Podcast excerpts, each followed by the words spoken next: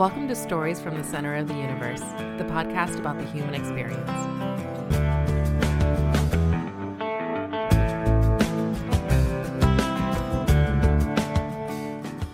Michael Reynolds, welcome to the Center of the Universe. Thank you so much. It's great to be here. I think you're going to be like episode 235, something like that, which is kind of kooky for me to think about.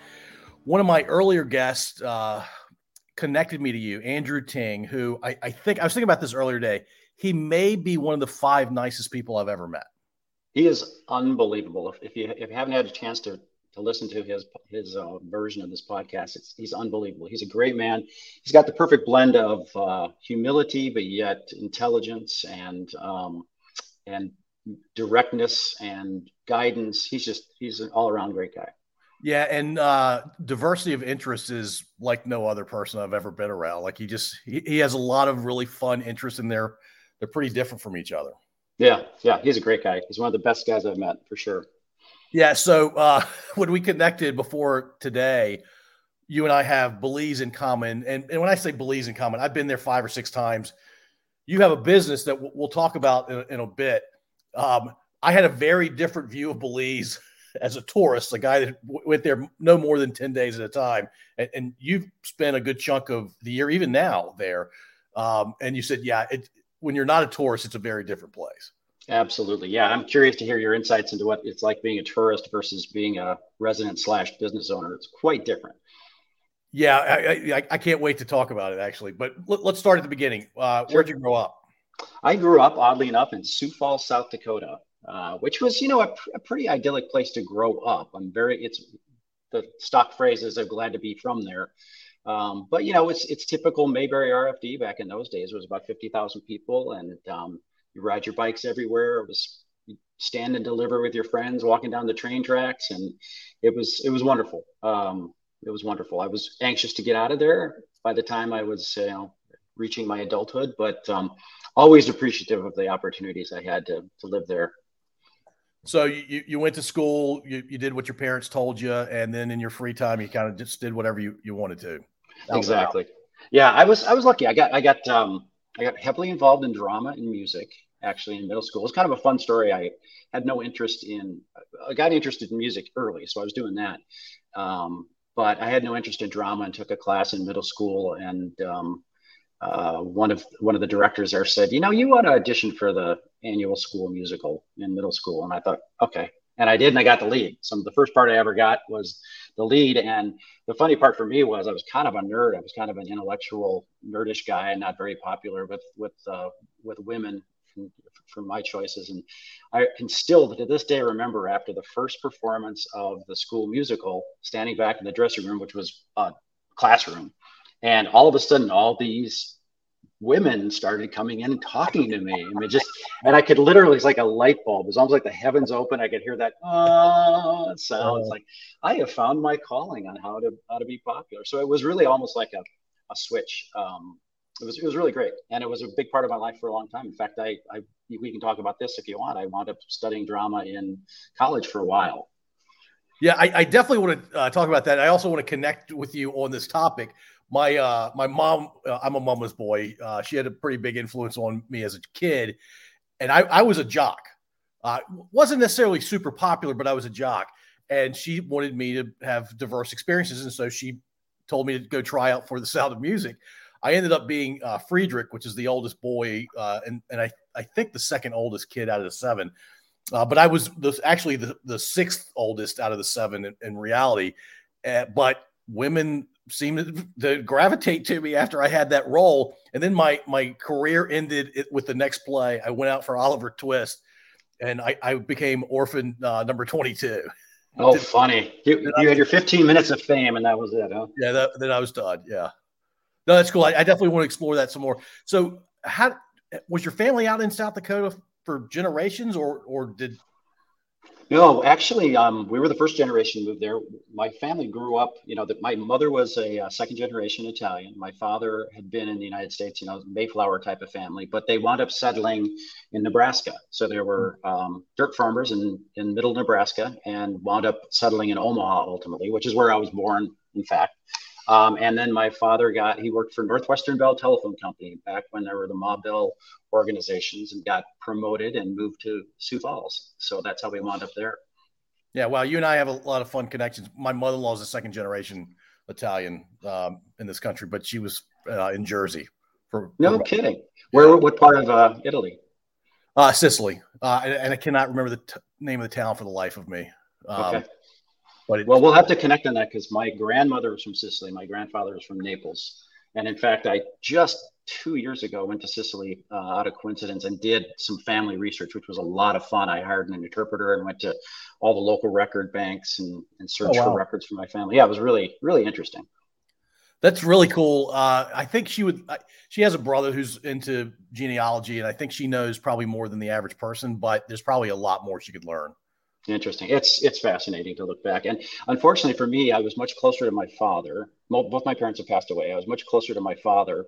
And so I was very interested in the Irish heritage and not that interested in the Italian heritage, just because I wasn't close to my mother. And after she passed, I started meeting people from her family, distant relatives I'd never met, and became fascinated with her side of the family. So regrettably, I never got the chance to, really pick her brain about, family heritage. So I picked up everything kind of on my own, but it's been a fun journey, because I picked up everything about her father and everything about her mother from other relatives. It's been great. Yeah. And they, the first generation that came to the U.S., I can't understand what they went through to get here, because they were not treated well, is my understanding. Well, and in fact, my grandfather was sent over at age 13 with a little pack and a few dollars, and said, "Good luck. And by the way, take the neighbor boy. He's 8. He needs to find a life too." So he basically took the neighbor boy, no relatives. He was the first one here. And branching off a little bit, one of the great denouements in my life, when I talked about not knowing much about my Italian side of the family, was I knew that story all my life, because the little 8-year-old boy became my, very dear uncle, and was always at every family gathering. He considered my grandfather, even though they're only 5 years apart, his father. But I went to a family reunion not that long ago, 10 years ago probably, here in Illinois, oddly enough. And when I walked into the family reunion, I didn't really know any of these people, just talked to them a little bit on the phone. And the music stopped, and they said, "Our guest of honor is here," when I walked in. And I was what do you mean the guest of honor? I'm just a schmo. Turns out, unbeknownst to me, my grandfather had paved the way for all these people in this room, ultimately, to come to the United States, because he was the first one that came over, and they call him the Three Brothers. And he paved the way for his other two brothers to come to the United States, found them jobs, found them on the railroad, of course, and helped support them to get their feet on the ground, get them across the passage. And they all revered him. And they said, whenever they called him Charlie, his name was Carmine, but whenever Charlie would come back from Nebraska, where he wound up settling, to Illinois, which was kind of where everybody else settled, they rolled out the red carpet. Everything stopped, and all the mothers cooked everything in the world, and then the bands fired up, and it was just a wonderful thing. So it was very touching, actually. I had no idea that was the case. Yeah, that's great. His family history to that. I'm glad you learned that about your family. That's for sure. Yeah, I'm sorry to do this to you again. Just another quick connection. I've been to Italian family reunions every 5 years for a long time now, and we take a picture of the whole group. I am not Italian. I'm 6'3".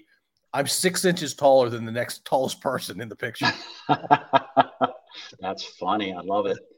It's wonderful to stack the 5 or 6 pictures up and just like, that guy doesn't belong. I don't think he's supposed to be there. Yeah, it's the Italian culture is fascinating. I mean, it's kind of a private, humble community, at least in my family, very private, very humble.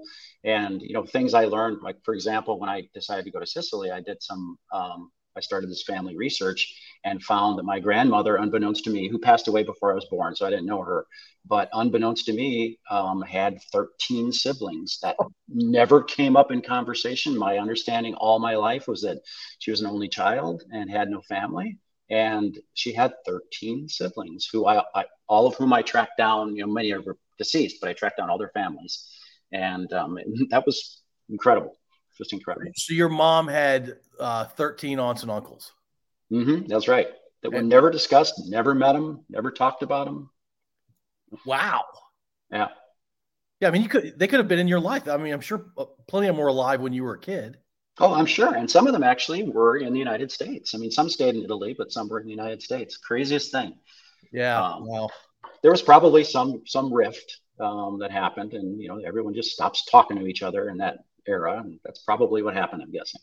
Yeah. And let's go back to your grandfather coming over here at the age of 13 and brings the neighbor kid at age 8. Could you, I mean, people would freak out if their 22-year-old did that, I think. Yeah, it's unbelievable. I mean, it's A, probably a statement of the times, and B, I'm guessing a statement of the desperation of some of the folks back then, the inability to support their kids and knowing that there's no life there for them. It's incredible to even think about.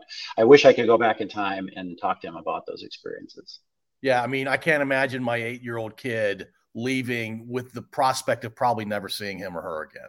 Yeah, exactly. Yeah. And that was the case. They never did see their parents again, either one of them. Wow. That's unbelievable. Our generation, I think you and I are roughly the same age. Our generation, and certainly younger generations, really can't appreciate how lucky we've had it. Absolutely. Yeah. No doubt about it. All right. So you decide Sioux Falls and South Dakota in general, I think, because did you go to college out of state? I did. I went to Northwestern here in Chicago. That's okay. How I moved here. Mm-hmm. All right, so this will be fun. Is Northwestern hard to get into generally? My understanding is it is. Tremendously hard. Yes. Right. Yeah. And as my kids will remind me, like, yeah, Dad, you got into a certain school, but it was a lot easier back in the 80s. I'm like, you're probably not wrong. There's certainly more people now vying for those spots. Yeah. But is it harder to get into out of state, or Northwestern doesn't care? I suspect the fact that I was from South Dakota helped, to tell you the truth. Now, I had great grades. I have a lot of flaws in life, but one of the things I'm very good at is taking tests in school. And I was always top of my class and top SAT and all that. But I remember distinctly sitting in the freshman orientation with 650 other students, and they the dean said, we have students from, Nairobi to blah, blah, blah, to blah, blah, blah, and even Sioux Falls, South Dakota. So I thought, really, you have to point that out. I mean, but it was not that far.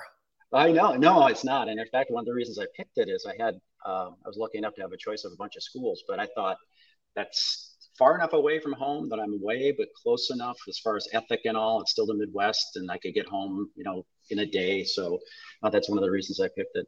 But it was interesting because nobody in South Dakota really leaves South Dakota. I mean, almost all of my classmates, the farthest they would branch out, I mean, really going out there on a limb would be University of Minnesota. That was like people going crazy. But most everybody else went, maybe to some of the collar schools in Iowa, and maybe one or two in Nebraska. But almost everybody went to University of South Dakota or South Dakota State University, and they just looked at me like I was some strange oddity. And I remember even some of my teachers in high school just didn't believe me that I was doing this. They thought I was making it up. It's like, you're not going there. It's like, yeah, I actually am. No, you're not. It was crazy. So the culture is everybody stays. What do you think that's born out of? That's a great question. I think, this may sound insulting to my home state, but it's a very cloistered place. And I think there's just no encouragement to go out and explore the world. I mean, everything you need's here. Why do you have to go anywhere else? It's very much that type of attitude. And there's some people branch out, and I think it's changed a lot. Sioux Falls has grown from what, 50,000, 40,000. I was there to, I think it's over 250,000 now. Oh, wow. It's gotten really big, partly because of the tax incentives for businesses to go there and its proximity to so many different states. But I think back in that era, it was discouraged to leave the state. That, this isn't good enough for you. This should be good enough for you. It was kind of that thing.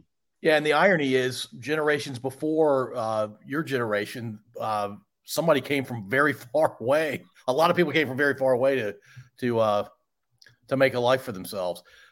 Some of it may have been too that, like, hey, you need to stick around to help the family with money, with financial matters. Well, that's true. And now that you say that, of course, it was largely an agricultural environment for most people. So yes, you stuck around and helped dad and mom at the farm. You were help.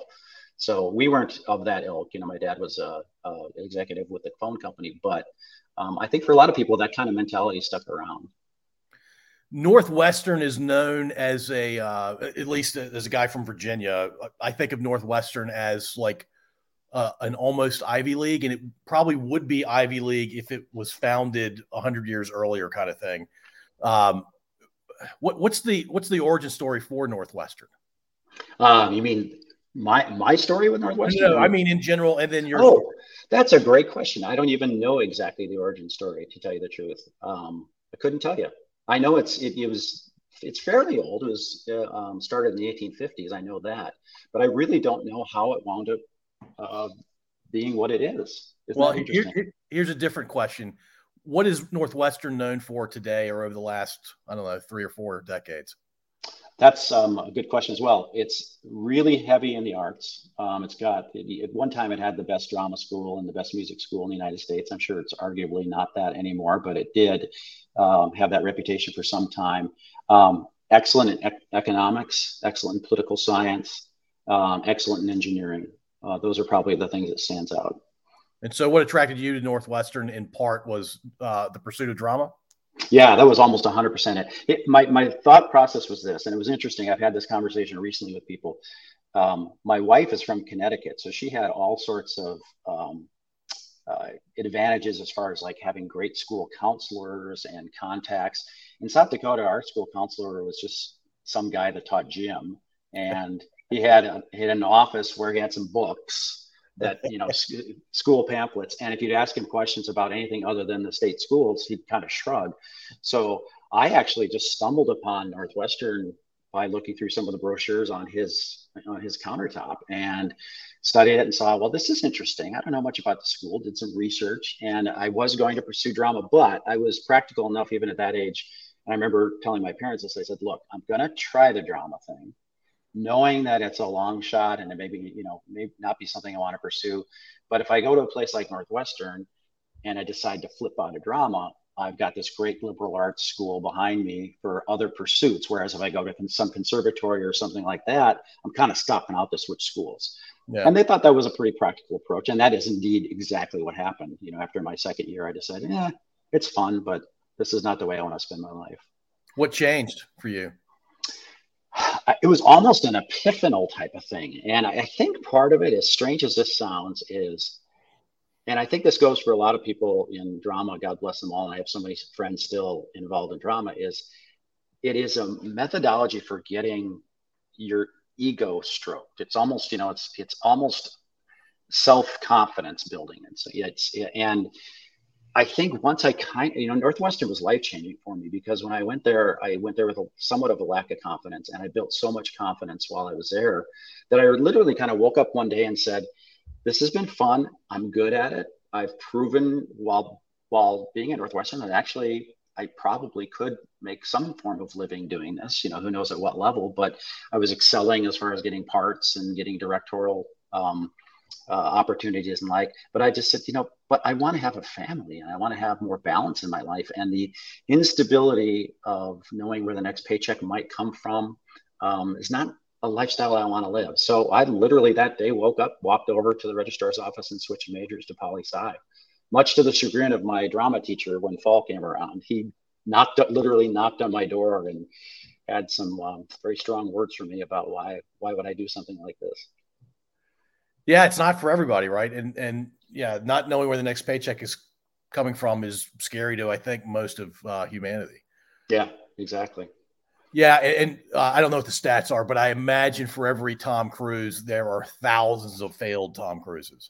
Well, and it's funny because Northwestern has just a barrage of very famous actors. I mean, I could sit here for the next half hour and rattle them off, friends of mine, actually, or acquaintances, and I have an equal number. Well, actually, no, I don't have an equal number. I have 5 times as many friends who are 100 times more gifted than those people who never made it and are either flipped out and did something else 25 years ago, or are still kind of just muddling along, getting a part here and there, but doing something else on the side. So it's almost never related to talent. It's related to luck of the draw, looks, voice, something of that nature. So that methodology of being rewarded was just not appealing to me ultimately.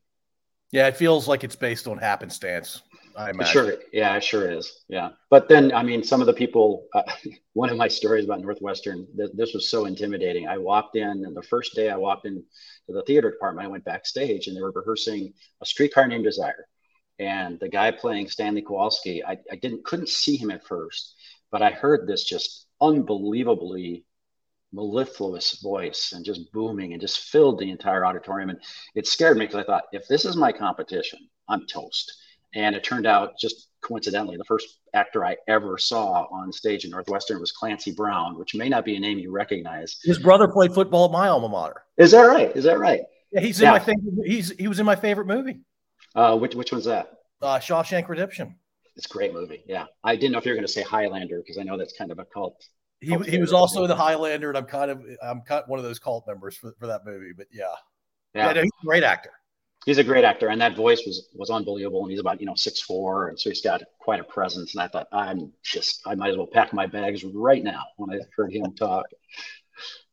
So Clancy's, I guess, a couple, 2 or 3 years older than you. Yeah, I think he was a senior at that time. I was a freshman, so yes. Yeah, that's wild. Yeah, no, I'm very familiar with Clancy Brown because he's one of the main characters, plays one of the main characters in my favorite movie. Yeah. Yeah, he was a very nice guy too. He was kind of, I wouldn't say he was a mentor of mine by any stretch, but he was a mentor to the freshman class. He, was not arrogant at all. I mean, there was just certain people like him that you knew there was something special. There was 2 or 3 of them you just knew, oh yeah, this guy's going to be something else. And he was just very humble and very gracious. Yeah, I've never met the man, but I do think highly of him because of that movie and some other things he's done. And I've always dreamed that he was a really nice guy. And you're right, yeah. And he still is. I'm still a Facebook friend of his, and he does great things. And he's Mr. Crab on SpongeBob. Did you know that? Oh, I did not know that. I know. It took me a while. I didn't know that either. And then he was just posting something. I went, no. I mean, I watched that with my kids, and sure enough. Yeah. It makes sense. Yeah, that makes a lot of sense. That's cool. All right. So you mentioned music earlier. Is that singing, or are you an instrumentalist as well?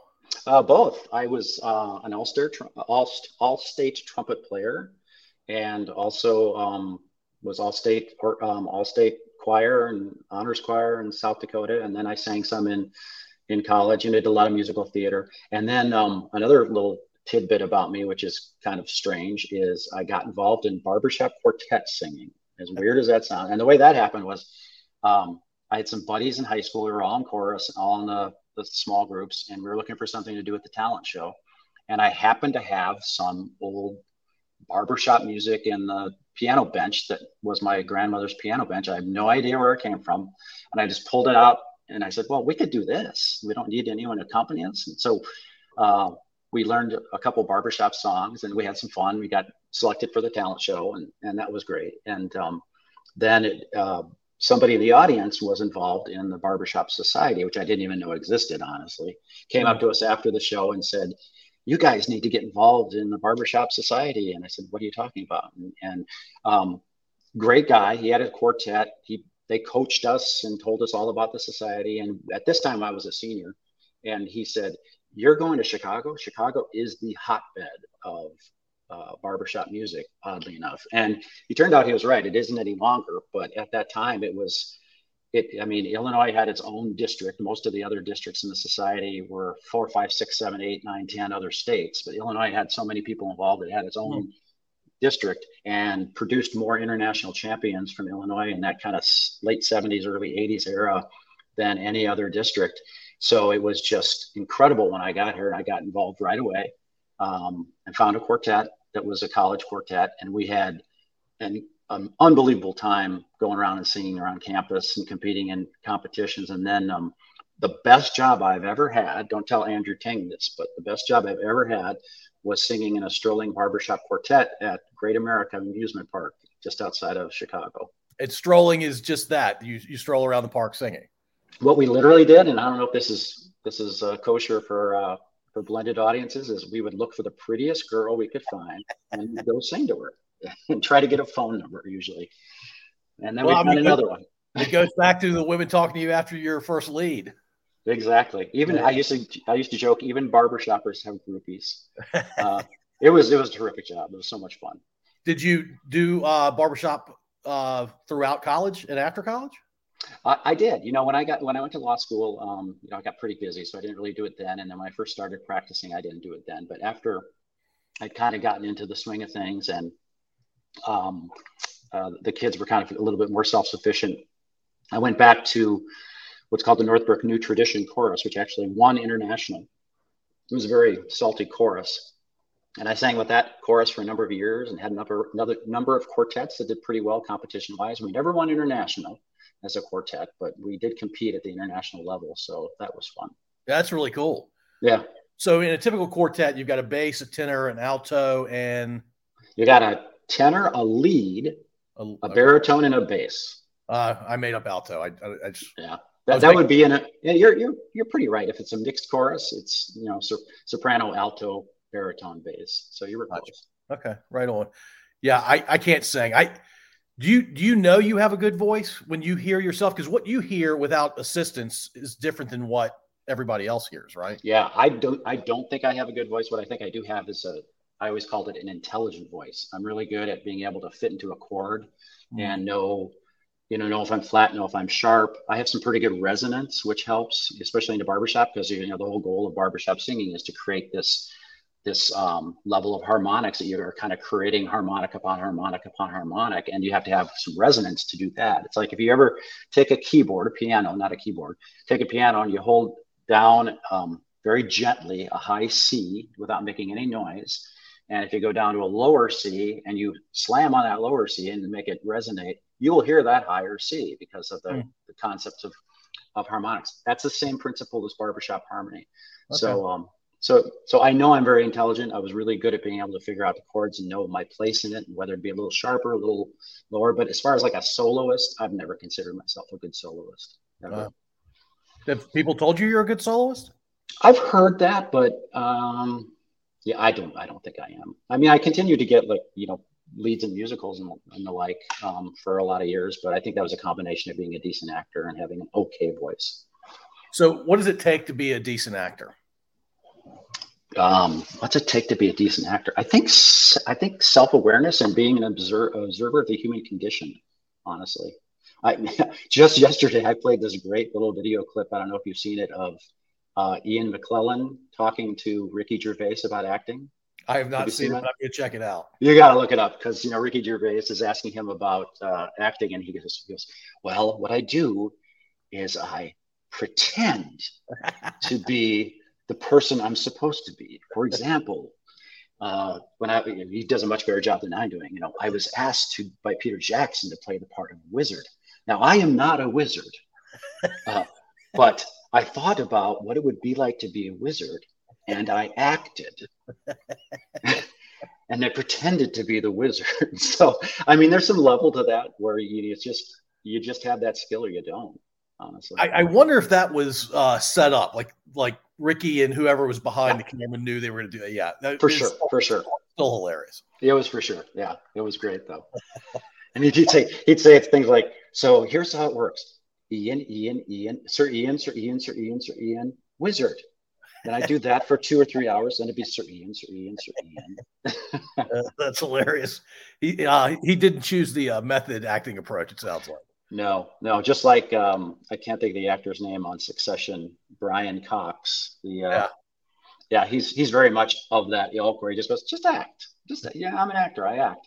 And one of the other characters whose name escapes me, who plays his son, is very much into method acting, like one of those guys you can't talk to one-on-one. He's in his part all the time, and he kind of plays a jerk. And a very troubled kid. And you can just tell Brian Cox has no patience for him when he's talking about him in interviews. Like, just act the part. Don't be an idiot. I mean, come on. So Brian Cox doesn't believe Daniel Day-Lewis is going about it the right way, it sounds like. No, not at all. He doesn't get it. All right. So when you broke away from drama halfway through undergrad and you decided to major in poli-sci, was the idea law school? Yeah. Yeah, that was always kind of in the back of my head that I don't want to call it a fallback because it was kind of something I was just as intrigued by as drama, but I really wanted to give the drama thing a shot. So, yep, it was immediate flip into the whole law thing. And what were you going to do with a law degree after school? What I wound up doing, actually, which was I wanted to be a litigator, and I didn't want to do criminal law, and I didn't want to do personal injury law or medical malpractice. I wanted to do commercial litigation. So, yeah, ultimately wound up working for a large blue chip law firm doing business litigation. So for the novice on that topic, tell me a little bit more about business litigation. Sure. It's all civil, meaning there's no criminal component to it at all. It's typically a business suing another business. It could be trademark infringement. It could be breach of contract. It could be securities issues. It could be employment issues. It could be discrimination issues, things of that nature. And so that sort of litigation, it's not niche because there are a lot of lawyers that do that, I imagine. That's right. But how did it get your attention, or what was it about that was of interest to you? Well, I think part of it was I felt like that was a way I could kind of bring my dramatic skills to the table, my ability to articulate my point, sell an audience, so to speak, a jury, a judge, whoever was someone I was advocating to. I liked the notion of thinking on my feet. And it was really distasteful to me to do, as I mentioned a moment ago, personal injury or medical malpractice or criminal law, which were the other elements of the ability to do litigation. I just had no desire to do any of that. The criminal law is just, it's one thing to deal with people's money and the fate of their money. It's a whole different thing to deal with the fate of their personal freedom. And I just didn't want that pressure. So I thought it was a perfect blend. And then it was, frankly, a nice way to make a living. There are better ways to make a living, but it was a nice way to make a living. No, I mean, that's a brilliant answer. And it sounds like it's a very comprehensive and concise answer. So I appreciate it. It is. But having said that, I mean, if there's any budding lawyers out there that are listening, we take our concept of what it is to be a lawyer from TV and what our minds make up. And as you probably know, 99.9% of what you do as a commercial litigator, particularly, is all paperwork. Yeah. And the times you get into court are few and far between. And they're very rewarding when you do, but that's not what you're doing day in and day out as a commercial litigator. As a prosecutor, a little different story. You're doing a lot of motion practice, a lot of arraignments and things of that nature. But as a business litigator, you're not in court that often. Yeah. My dad's a lawyer, and I saw what he was going, and he was a small town attorney. He was doing everything from A to Z for whoever in town needed his services. I'm like, that doesn't appeal to me at all. But good for you. Good for your dad that he didn't try to encourage you to go into that profession. I always say one of my greatest successes in life is that neither of my kids is an attorney. Yeah. You and my dad, I imagine, have heard a million lawyer jokes. Oh, absolutely. Yes. All right. So you did that for a while, and are you still doing that in part? I call myself a recovering attorney. So I did that. I did the traditional practice for about 15 years. And then I went in-house with one of my clients who had kind of wooed me out of the practice, and was so grateful to do that. It's been such a better environment for me. Here's one of the things about commercial litigation that's tough is I might've told you this when we talked the first time. You're always in a state of battle. And even though you're not in court, you're always in a state of battle because you're battling, obviously, the other side, opposing counsel. And they're always telling you how stupid you are and how wrong you are and how you don't know how to interpret the law. And you're taking that every day, day in and day out. Mm. They're always trying to poke holes in everything you say all day, every day. You're fighting many judges. I have respect for the judicial system, but a lot of judges, especially in the state court system, become judges for the pension. And they aren't doing it for the right reasons. They're doing it for the wrong reasons. And they don't like lawyers that come from the big fancy law firms, and they like to teach them a lesson. So they don't necessarily follow the law. They just want to throw around their weight, and it's frustrating. And so you're fighting those judges. There are many other judges that are great, but you're fighting those judges. You're fighting your partners because everybody thinks they should have a bigger piece of the pie. That's a constant struggle and battle. And then you're also, oddly enough, fighting your clients because they always think that they should get all of your attention. They should get all of your time. Their work should be prioritized above all other cases. And most of the people I represented were very high-end business profile people who felt that they were smarter than anyone else, including you. So they wanted to tell you how to try their case, even though you're the professional, they aren't in this realm, but you're constantly battling them. And if you won, Of course we won because we should have won. If you lost, it's your fault. So yeah. I found it, and there's an old adage for litigators that you only have so many cases in you. And I think that is the truth. So I was so grateful to flip over into doing more genteel, proactive in-house counsel work where everyone's striving to do commerce and to do something that's in their minds at least valuable. And they all are working towards a common goal. They aren't fighting each other. Well, Michael, what you just described, I imagine you and others that have experienced what you've experienced for that 15-year period, you probably have a bit of PTSD. A little bit. It's funny you say that because sometimes when I've had to walk into law firms again and I see these poor young associates sitting at their desk, eating their salads and, hunched over, I think, oh, I'm so glad I'm out of that. I'm grateful for it. And I worked for a fantastic couple of firms, actually, really great firms. So I have no ill will or ill feelings towards that. But yes, I'm really grateful to have been out of that. But what you learn about law school is those skills can follow you in anything you do. And I know that sounds cliche, but it's absolutely true. I can't tell you how important that's been in everything I've done ever since, including starting the business in Belize. Yeah, we're going to get to that in a couple minutes. Law school, which year was the hardest? And tell and walk me through.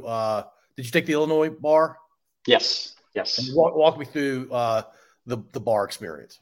Okay. Well, as far as law school itself, that's always a fun experience. Of course, I think for almost anybody, the first year is the most intimidating because you have no idea what to expect, and it's not like undergrad. It's quite a different animal. This whole Socratic method thing and almost all large survey courses. Is quite intimidating.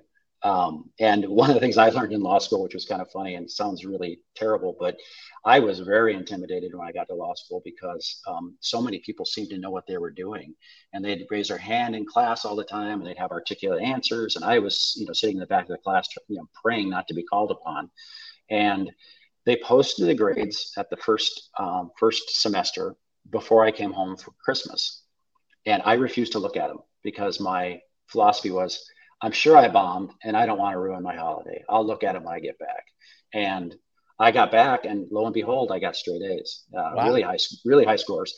And then what I noticed after that, all those people that were raising their hands, you never heard from again. They were the ones that got the D's and the F's first semester. So ironically, they may have been actors. Maybe, could be, but it was this kind of shift. You all of a sudden could tell, not that the grades were anonymous, but you could feel the shift of the people that did well first semester and the people that didn't do well. So that was great. So once I passed that threshold, it was, Katie bar the door. Everything was fun and great. And I was involved in all sorts of things and felt very confident. And then as far as the bar exam, that was also a very interesting undertaking. I don't know what it is like today because this was a long time ago, but they had this amazing bar review program where the law firm would pay for all the new associates to go off.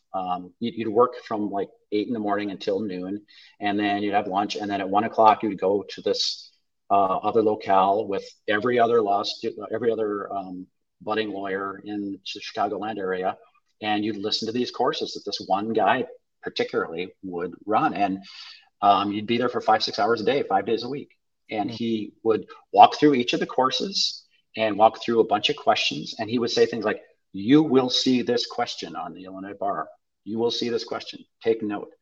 And then you do practice exams and all that. And by golly, when I walked into that bar, it's like, I literally thought, is there some collusion between this course and the folks that put together the exam? Because it was almost as if we had a cheat sheet. It was crazy. So yeah. I felt pretty confident going into the bar exam. It was a great thing. I'm sure there wasn't collusion, but it sure felt like it. But it was an amazing training course. I would hope there was no collusion there. Yeah, I would hope not. But it is Illinois after all. I'm glad you said it. I'm glad you said it. I was thinking. How were you notified that you passed? Letter by letter, and so the letters came out of Springfield, Illinois, the state capital. And so my colleagues who lived in towns around Springfield were getting their notices, and those of us in Chicago had not. And so, you started hearing, I passed, and I kept looking at my mailbox, And it was agony for a couple of days, but then finally, and then you get this envelope, and there was a story going around that if it was either whether it was a thin envelope, it was bad news, or if it was a thick envelope, it was bad news. And as I was looking at this very thin envelope, I could not remember for the life of me which was which.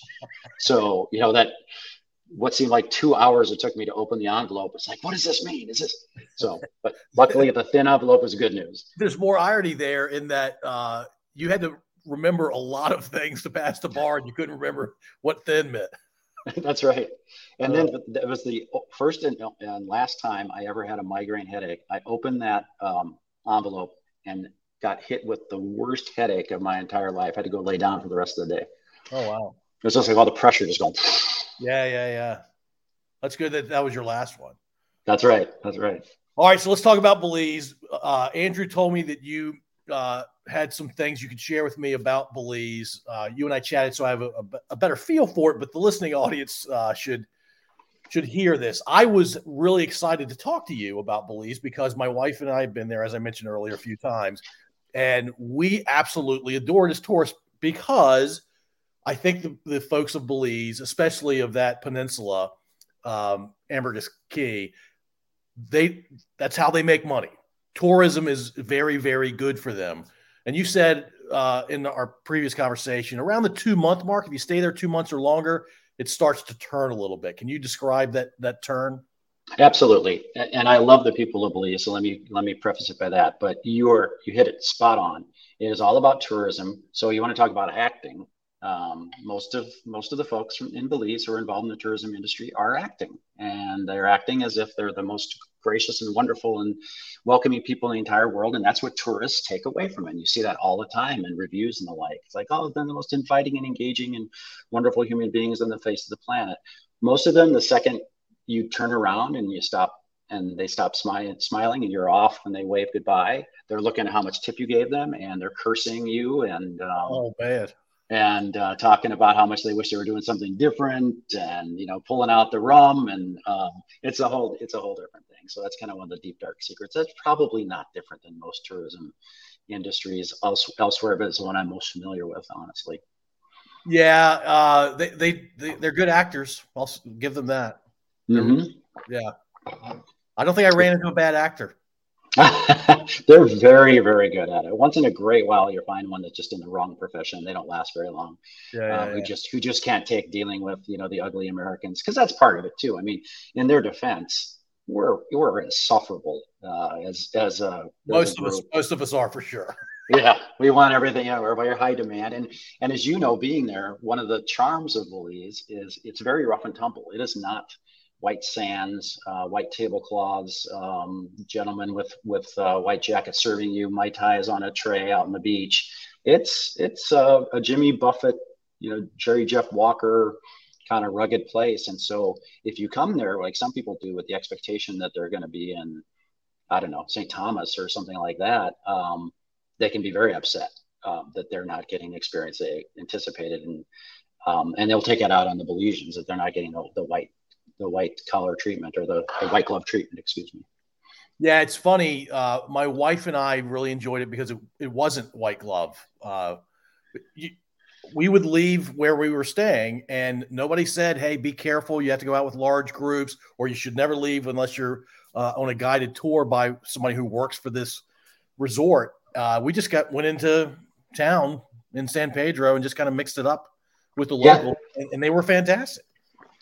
Yeah, and part of it is what you said at the very outset, which is they're smart enough to know their bread and butter is tourism. And if they start hassling the tourists or robbing the tourists or anything of that nature, the golden goose goes away. So they're very deferential to tourists when it comes to that. It's very rare when you hear about a tourist getting in any type of scuffle with anyone down there.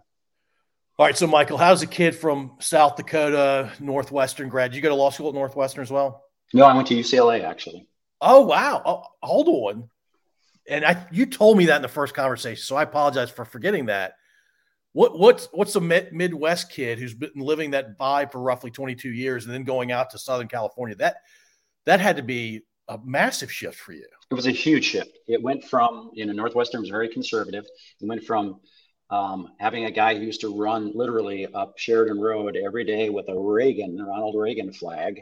And I'm not kidding. Yeah. So I went from that environment to walking into UCLA where there was 10 cities protesting apartheid, completely flip-flop of an environment. But there were kind of three factors that led me there. One was financial aid was phenomenal for me, thanks to the UCLA Board of Regents.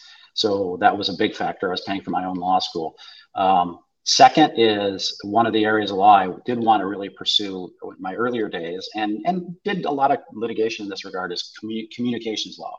So like FCC type regulatory based litigation. And at that time, I don't think it is anymore, but UCLA was the number one school in the country for communications law. And the third factor was my favorite, which is I was going to go to Northwestern Law. Northwestern Law School is downtown Chicago, as opposed to Northwestern Undergrad, which is in a suburb north called Evanston. And so I took the train from Evanston to Northwestern to actually meet with some of the folks at Northwestern Law School to see if I wanted to go there. I went down on an April day, and there was this stuff coming from the sky that they called like sleet, but there were basically BBs smack in my face as I was walking to the Northwestern campus. I was soaking wet. I had, basically it looked like I had chicken pox because I got slammed by this sleet. I walked downstairs in the basement where there was a men's room, and I literally said out loud in the mirror, "Son, if you're going to go through 3 years of hell, you're going to do it in California. You're not going to do it here." And that was really the deciding factor. Wow. Yeah, that's Chicagoland is known for its weather. I've never experienced what you just described. It was unbelievable. Yeah. And I sometimes wish I would have gone to Northwestern because it definitely is a cool place and has a great reputation, but I met so many amazing people. And at UCLA, I was lucky enough to get, they offered these externships where you could spend a semester actually working and getting credit at the Federal Communications Commission. Mm. And I was fortunate enough to get a job with just this great guy named Dennis Patrick, who wound up being the chairman of the FCC. And so I worked in his office, and he and I became fast friends, and it was just a fantastic experience. So I'm really gratified I did that. But yeah. Well, what's interesting, you stopped doing drama actively halfway through undergrad, and then you end up in a place where many consider the acting mecca in the world. That's right. Did the drama thing start to rise in you again? Not really. But it was fun. Seeing the stars walking down the street once in a while, because UCLA is in Westwood, if you're familiar with the LA region, and there is actually a lot of celebrities that wander around Westwood. So it was kind of fun to go, there's Dustin Hoffman, where's, so-and-so. It was fun. But no, I never got the bug to go back to it. Yeah. All right. So I had this wonderful setup for my question about Belize, but I'll abbreviate it. How did you end up even going to Belize and then much less starting a business there? Sure. That's a fun story. It's not that far in the history banks, actually. So about 2015, 2016, I met my second wife. We fell madly in love with each other. We actually knew each other at Northwestern, oddly enough, and hadn't talked since, but stumbled upon each other again. The first date we had basically was she said, "Hi, I remember me. I'm Bonnie. I hate my job and I hate my life." And that was kind of the first thing out of her mouth. She was completely burned out as an executive with an advertising agency that she'd been doing since she left college. I was completely burned out doing in-house counsel work for a really high-end company. And my mentor, my boss, was dying of cancer. And I didn't really see a path forward at that company. Once he left, I didn't really want to be there. So we were both kind of in the state of unhappiness with where our careers were at that particular time.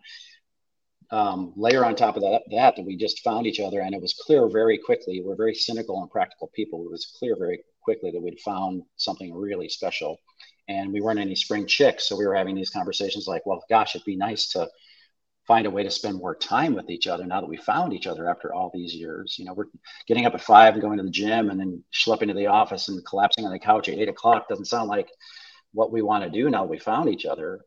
And as we're having these conversations, my best buddy from college calls up out of the blue. I hadn't talked to him in about 5 years, probably. And he said, guess what? And I said, what? He said, I'm in Belize. I moved to Belize. I've sold everything. And he was a very successful businessman in California. And he said, and I opened up a jet ski and parasail business in Belize. And he said, I will tell you, Michael, we've always talked about doing something together. But the thing about Belize is they're about 15 years behind all the other Caribbean islands. So just pick something that's working at another Caribbean island and bring it to Belize and you'll make money. And so that was kind of the impetus. We kind of viewed it as a sign from the heavens, and went down, started doing due diligence, quit our jobs. And once we got the business going, and off we went. And how long have you been doing it? We started in 2016. 2016. So your kids were out of the house. They'd been out of the house for a while. And so it's really you and your wife. Exactly. Yeah. Yeah. I would never do it if I had kids that were, frankly, if the kids had stayed in Chicagoland, I wouldn't have done it. I would want to be part of their lives, but one's in the Pacific Northwest and one's in Northern California. So I see them as often when I'm in Belize as when I'm not. Yeah. Yeah. Yeah. So what's the business? So here's the special hook. So as you know, if you go to Ambergris Key, it's mostly based on water sports, but a lot of people that go to Ambergris Key and only Ambergris Key will do a day trip to the mainland to go see the Mayan ruins or do cave tubing or zip lining or go to what's called the ATM cave or horseback riding. And it's a great experience. It's a whole different, I always describe it as a different country because as you know, Ambergris Key is in the flats and in the beautiful water and on the barrier reef. Whereas the mainland is rainforest and rivers. And so an entirely different environment. So I always encourage people to do that. So I did some due diligence when I first got there as far as what businesses were needed there. And I essentially went to the major resorts in Ambergris and asked the same question, which is what's missing, essentially. And a pattern started to develop when I talked to them. And the pattern was everybody loves those day trips to the mainland. They come back and they complain about the quality of the tour vehicle. It's rusted out. There's no air conditioning. There's bad shocks. The guide is looking over his shoulder, yelling at us about the sights. We can't see anything. So we imported super stretch SUV limousines, and we do mainland tours in 20-passenger Ford Expedition or Ford Excursion limousines. And it's done fantastic. We were really lucky. We hit a big speed bump with COVID, as you can imagine. Our business was just starting to hum when COVID hit, and literally the country shut down. So that was a bit of an impediment, but we bounced back. And the business is doing fine again, right? Yeah. And what's interesting about it is, so if you would have talked to me 4 years ago before COVID, I would have been preaching the fact that anybody that tries to run a business as an absentee owner in Belize is out of their minds and is going to lose their shirts. It cannot be done. And lo and behold, one of the things COVID taught me just out of necessity was if you find the right people and you have the kind of the right process in place, you can make it work. We go down there, 6 months out of the year, 4 months out of the year, whatever we desire, 2 months out of the year, it's up to us. When we go and we come back when we want to come back, but we don't have to be there any longer, which is a really freeing thing. So it kind of runs itself. I do a little bit of work on it in the mornings and a little bit of work at night. And once in a while, I'll answer a question during the day, but for the most part, it's a well-oiled machine. And I just have the best general manager to thank for that. How did you find the GM? When I first got to the country, I was introduced to actually my buddy from college. He had an employee this is Belize. He had an employee whose cousin was in the tourism business on the mainland. So I met with him and started talking with him and, told him what I was looking for, and he helped introduce me to drivers and guides. And thanks to him, I found the right people. It took a while. I mean, we went through a range of people, and people didn't show up and things like that. But actually, the guy that's my general manager now, who I attribute for keeping my business alive during COVID, was one of the first people I actually interviewed for a job when I got there. Yeah, it's fun when you get lucky enough to run into folks like that. Yeah, and I will tell you, as I mentioned before, I'm a pretty cynical guy, and I'm kind of cynical about Belize, to be honest.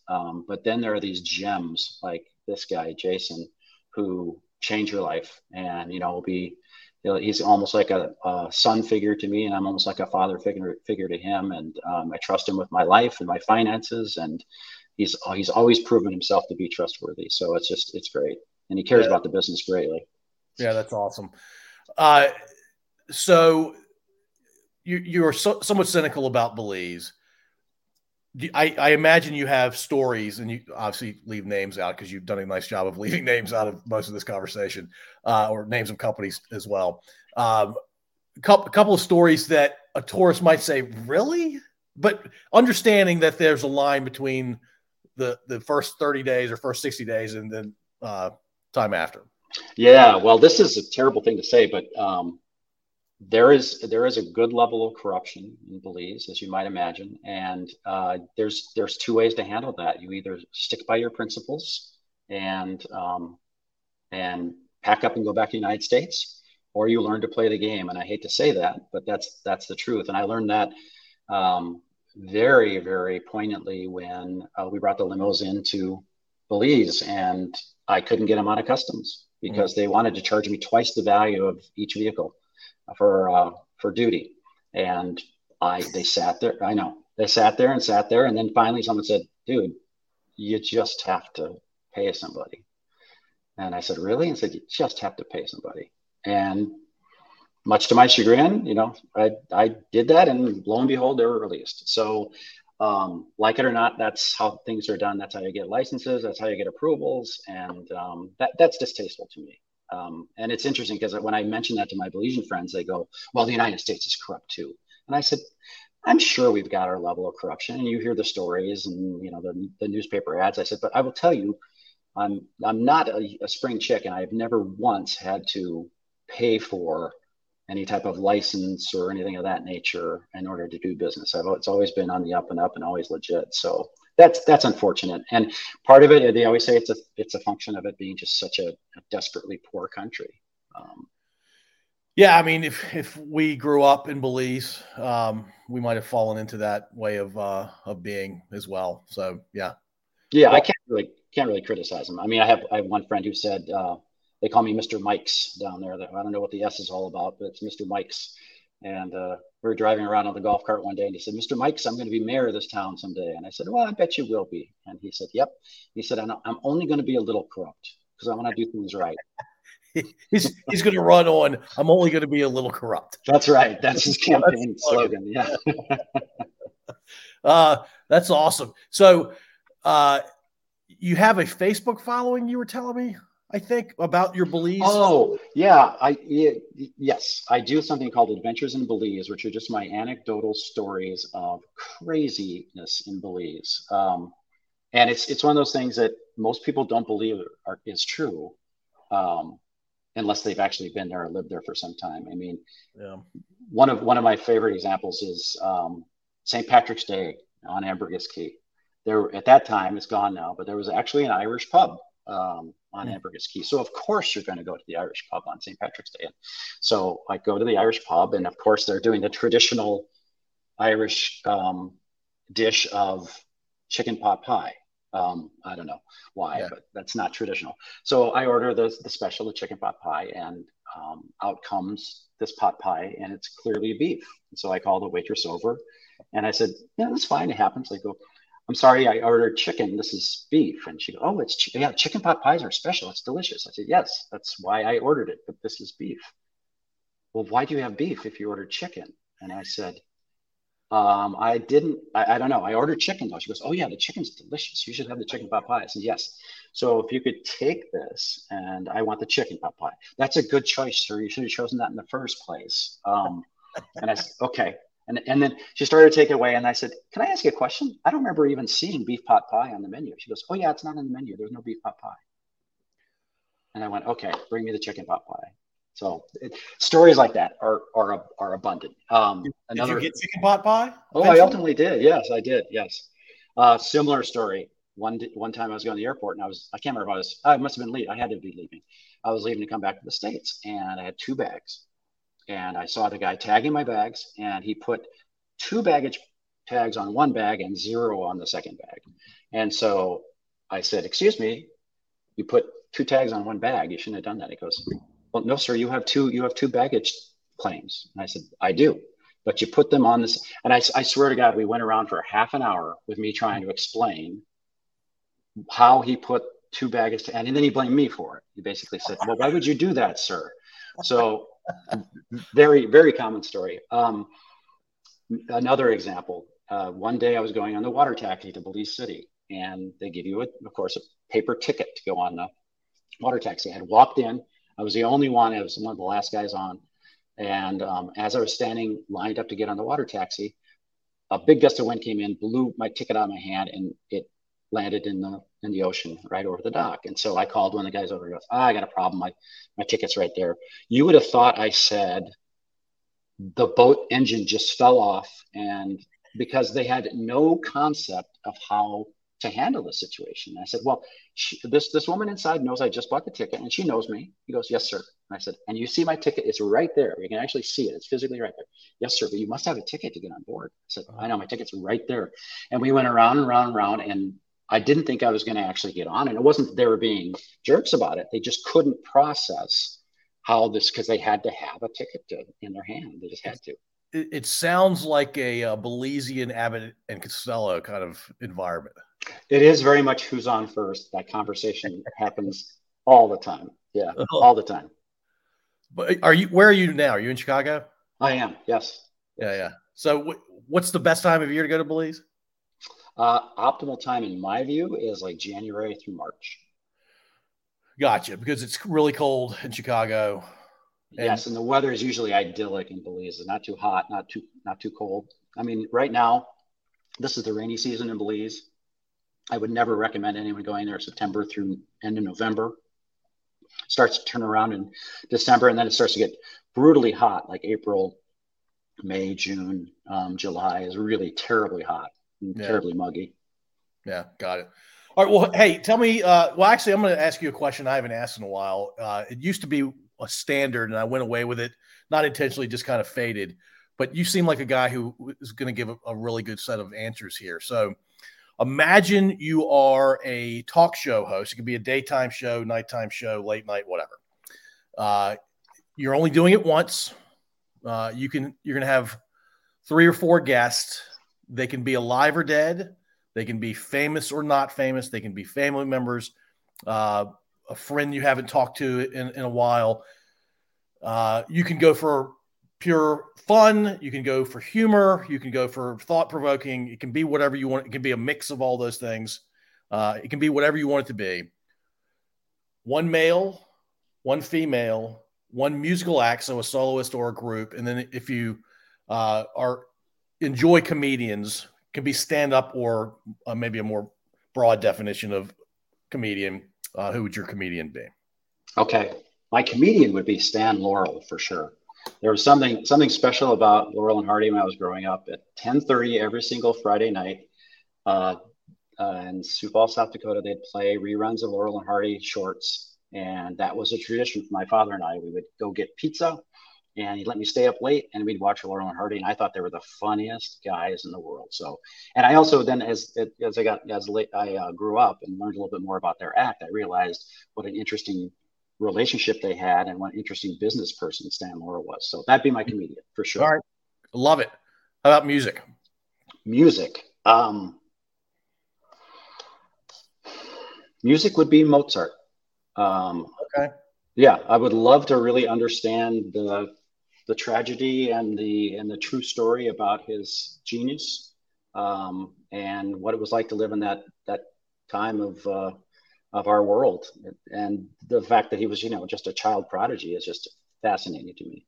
Yeah, I don't know a ton about him, so I would definitely want to check your talk show out. And Laurel and Hardy, I think, are still funny to a lot of folks alive today.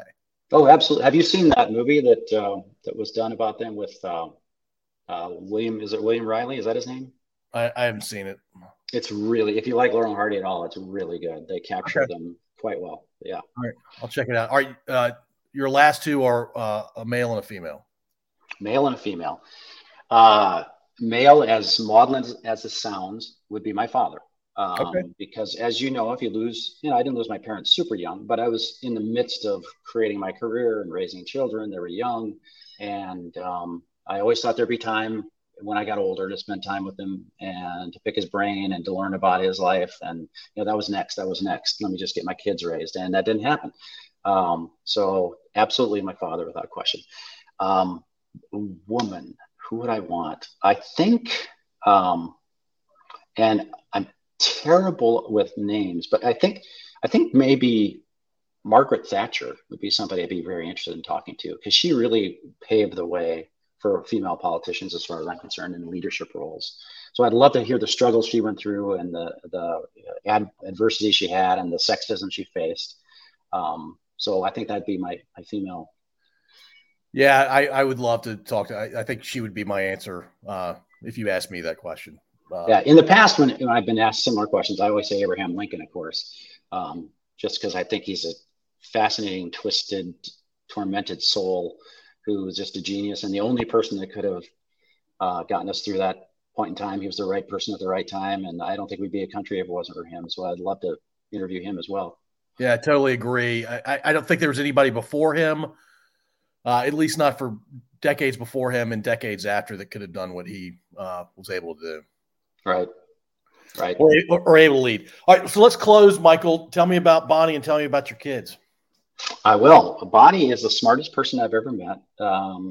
And we have kind of a funny story. I can't tell too much of it to a PG audience, but when we met in college, we didn't really know each other that well. We lived in the same dorm, but we actually spent one evening together, if you know what I mean, at a party. And that was it. I was dating someone. She was dating someone.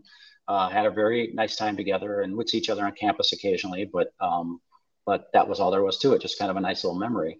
And then she got married and I got married, and we never spoke, you know, after college was out at all.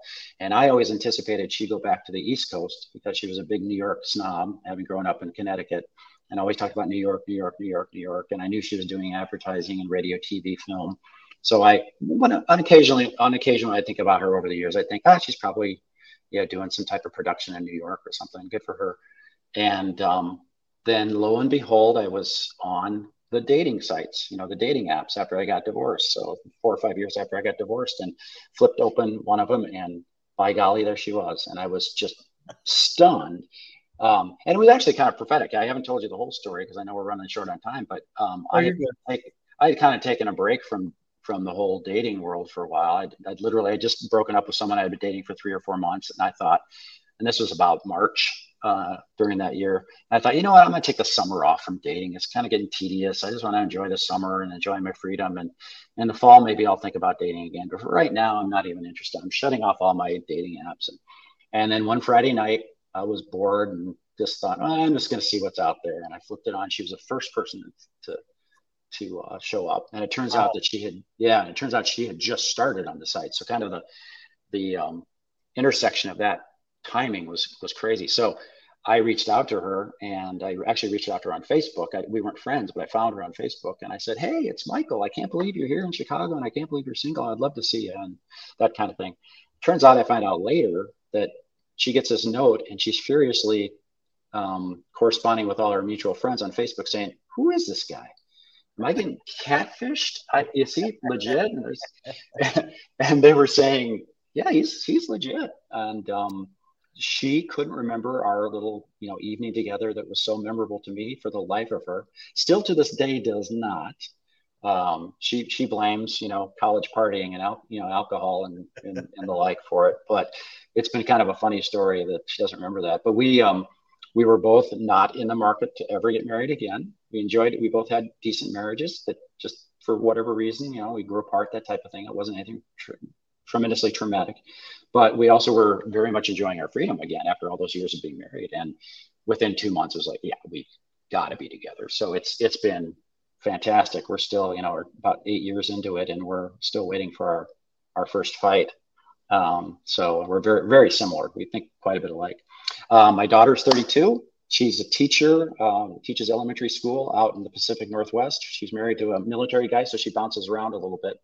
And she has made me a grandparent, which is amazing. Oh, nice. Congrats. A little 2-year-old grandson who's just the apple of my eye. I just love the kid desperately.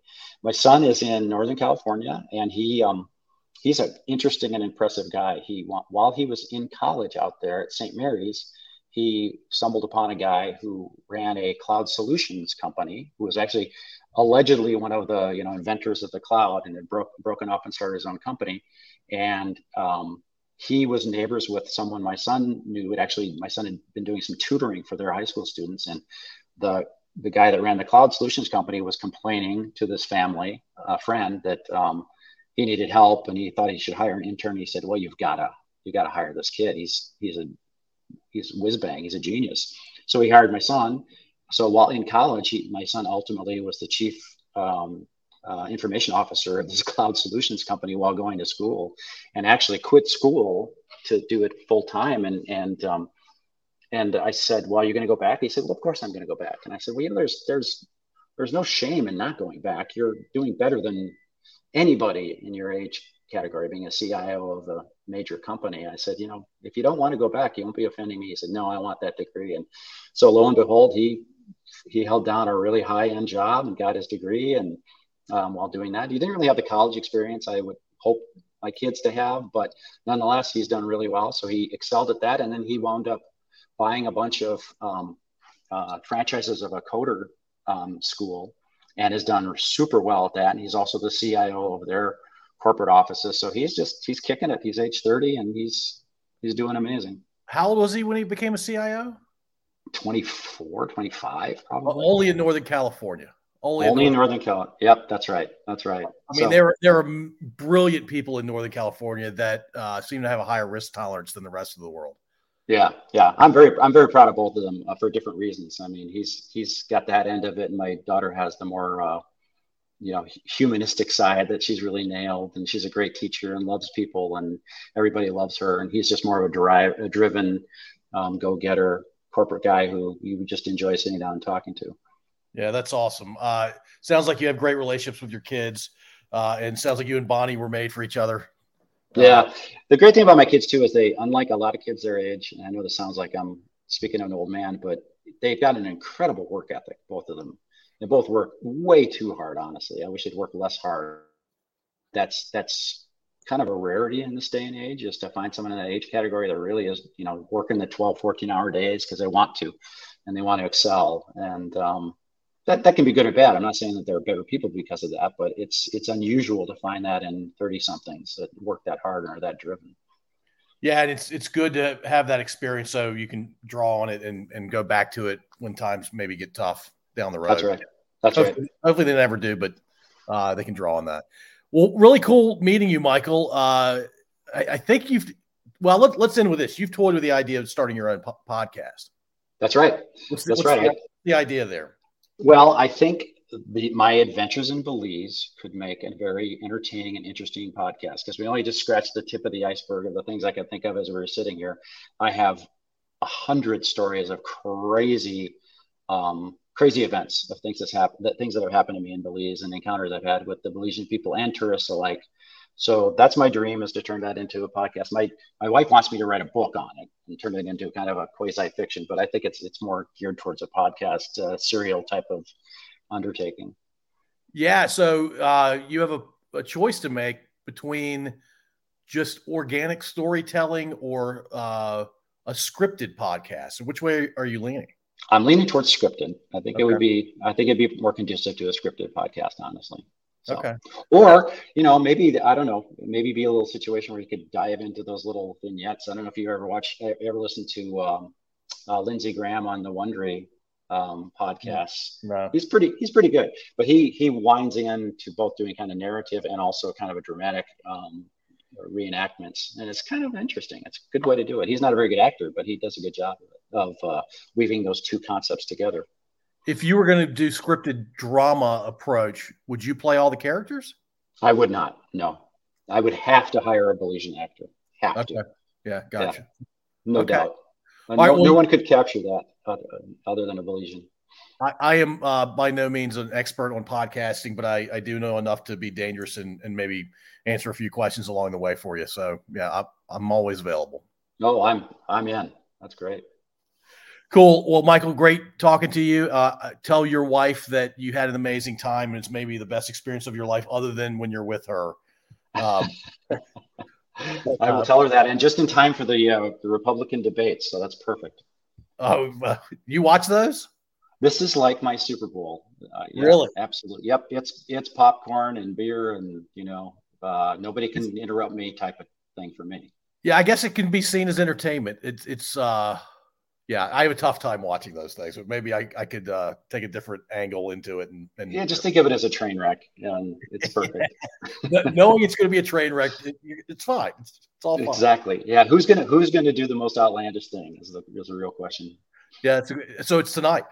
It's tonight. It's in 12 minutes. Oh, well, I will let you get your popcorn ready, but thanks for doing this.